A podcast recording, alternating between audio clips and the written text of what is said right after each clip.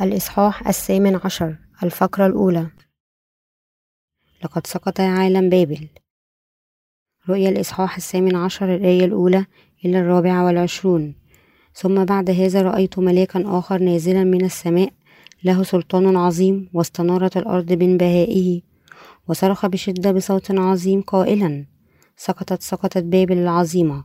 وصارت مسكنا لشياطين ومحرسا لكل روح نجس ومحرسا لكل طائر نجس وممقوت لأنه من خمر غضب. زناها قد شرب جميع الأمم وملوك الأرض. زنوا معها وتجار الأرض استغنوا من وفرة نعيمها. ثم سمعت صوتا آخر من السماء قائلا اخرجوا منها يا شعبي لئلا تشتروا في خطاها في خطاياها. لئلا تشتركوا في خطاياها ولا تأخذوا من ضرباتها. لأن خطاياها لحقت السماء وتآزر الله أسامها وجازوها كما هي أيضا جازتكم.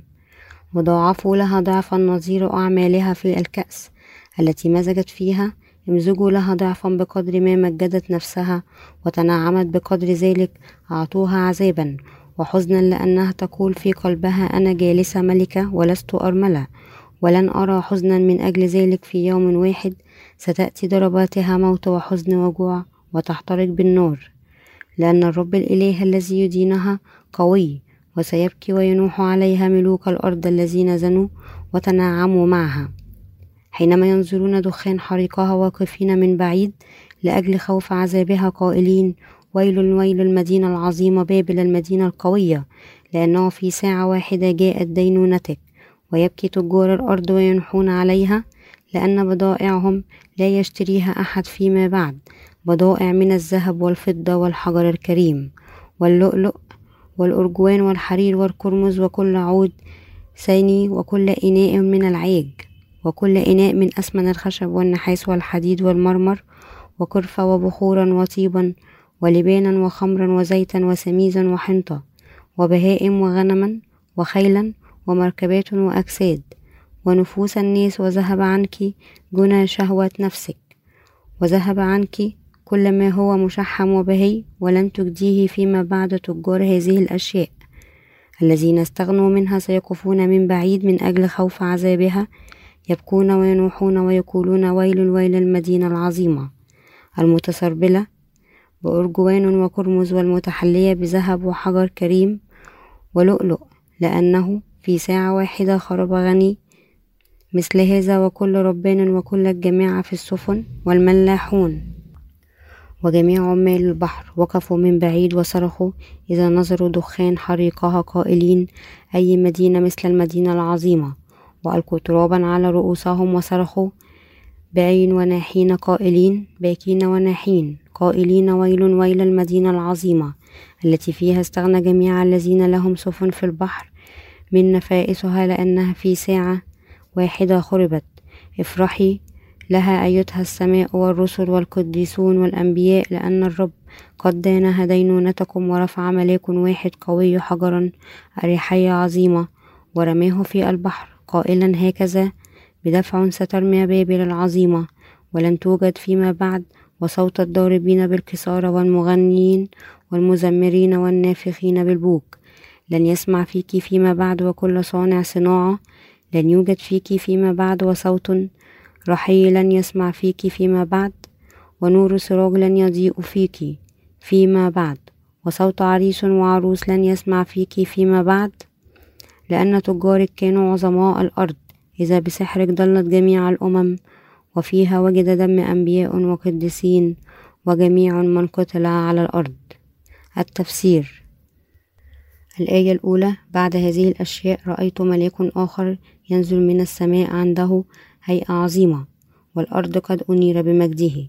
من خلال الخدام الذين أرسلهم الله لهذه الأرض ليقوموا بأعماله يمكن للناس أن يسمعوا عظات بركات الله ولعناته لكي تتحرر من كل آثامهم وتعاستهم. يجب أن يقبلوا جميعا في قلوبهم وتؤمنوا بكلمة بركات السماء الروحية التي بشر بها خدام الله. الآية الثانية وهو صرخ بقوة بصوت عالي قول بابل العظيمة تسقطين. يسقط وقد أصبح المس المس المسكن الشياطين سجن لكل روح قذر. في عبارة سقطت بابل العظيمة يستخدم الكتاب المقدس كلمة بابل للإشارة للعالم الدنيوي. في العهد القديم على سبيل المثال نجد قصة بابل وهو برج بناء البشر سعيا لتحدي الله من خلال حشد قويهم الخاصة. والتي أسقطها الله بعد ذلك لهذا السبب عندما يقول المقطع أعلاه أن بابل العظيمة سقطت فهذا يخبرنا أن هذا العالم سوف يسقط. فهناك بعض الناس الذين قد يفكرون هذا العالم يقف على ما يرام الآن. فكيف يمكن أن يسقط؟ لكن الله يخبرنا هنا أنه عندما تسقط ضربات الجامات السبع الواحدة للأخرى سيحطم هذا العالم تماما كما أسقط برج بابل. ما هو إذن سبب تدمير الله لهذا العالم بضربات الجامات السبعة؟ ذلك لأن الناس في هذا العالم كانوا سيتحدون معا ضد المسيح في قتل القديسين المولودين من جديد والذين يؤمنون بإنجيل الماء والروح وذلك لأنهم كانوا سيقفون هكذا ضد الله حتى نهايتهم. هذا أيضا لأن هذا العالم كان سيصبح مسكنا للشياطين. لماذا تكون هذه القضية؟ لماذا كان هذا العالم قد أصبح مسكنا للشياطين؟ هذا لأنه عندما تأتي نهاية الزمان يستسلم العديد من الناس للمسيح الدجال ويتحولون إلى خدام هذا الشخص الشرير من خلال تلقي علامة الشيطان منه في الكتاب المقدس يستخدم التنين للإشارة إلى الشيطان والشياطين للإشارة إلى خدام التنين عندما تقول هنا أن العالم أصبح مسكنا للشياطين فهذا يعني أن ضد المسيح خادم التنين سيحتل العالم بالكامل. سيواجه عالم آخر الزمان عصر الضيقات الشديدة عندما تسكب عليه الضربات السبعة سيصبح هذا العالم عالم التنين وستنتشر الشياطين كما لو كان العالم كله ملكا لهم. سوف يسقط بسرعة تسقطه الضربات الأخيرة للسبع جامات التي سكبها الله.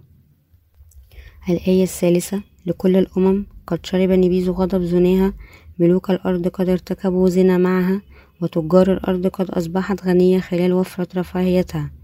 تماما كما تقول الآية هنا شربت جميع الأمم على الأرض حرفيا من خمر غضب عبارة العالم. عبارة أخرى لقد اعتقد الناس في هذا العالم أن هذا العالم هو الله وآمنوا به وتبعوه على هذا النحو. لقد أحبوا العالم أكثر من الله وهكذا أصبح هذا العالم مرتعبا للخطية وعاش أهل حياتهم سكارى في الخطية. والنتيجة إذن هي سكوت العالم بسبب الخطية لأن الناس قد أحبوا العالم مثل الله واتبعوه فسوف يدمرهم بعقوبته لضربات الجامات السبع. كل شخص يعيش في هذا العالم سوف يدمر في النهاية بسبب هذه الضربات السبع التي جلبها الله ويلقي بها في الجحيم. يعطينا الله تحذيره الواضح من أن كل من لا يؤمن الإنجيل بإنجيل الماء والروح المعطاة من الرب سيواجه ضربات الجامات السبعة في النهاية. يجب أن تتذكر أنك إذا لم تؤمن بهذا الإنجيل واستمرت في الوقوف ضد الله على الرغم من تحذيره فلن تعاقب بضربات الجامات السبع بل ستنال أيضا عقاب الجحيم الأبدي. لذلك يجب أن يدرك الناس أنه يجب عليهم الإيمان بإنجيل الماء والروح من أجل الهروب من ضربات الله العظيمة والمروعة. ويجب عليهم العودة إلى الإيمان بالإنجيل الحقيقي للماء والروح في أقرب وقت. وعلى الرغم من أن العديد من ملوك وتجار العالم جمعوا ثروة كبيرة من خلال وفرتها المادية فإنهم سينتهي بهم الأمر جميعا بالبكاء والندب والحزن والنوح. عندما يرون هذا العالم ينهار بسبب الضربات العظيمة التي جلبها الله لذلك يجب ألا ننسى جميعا أنه يتعين علينا أن نكرس بإنجيل الماء والروح وأن علينا أن نعيش حياتنا من خلال التطلع للألفية الجديدة. يجب أن نقود الجميع لإنجيل الماء والروح حتى يفلت كل إنسان من الضربات العظيمة. الآية الرابعة وأنا سمعت صوت آخر من قول السماء يجيء من من الناس خشية أن تشارك في أسامها وخشية أن تستلم تستلمها أصابه اخرجوا منها يا شعبي لئلا تشتركوا في خطاياها وألا تقبلوا من ضرباتها.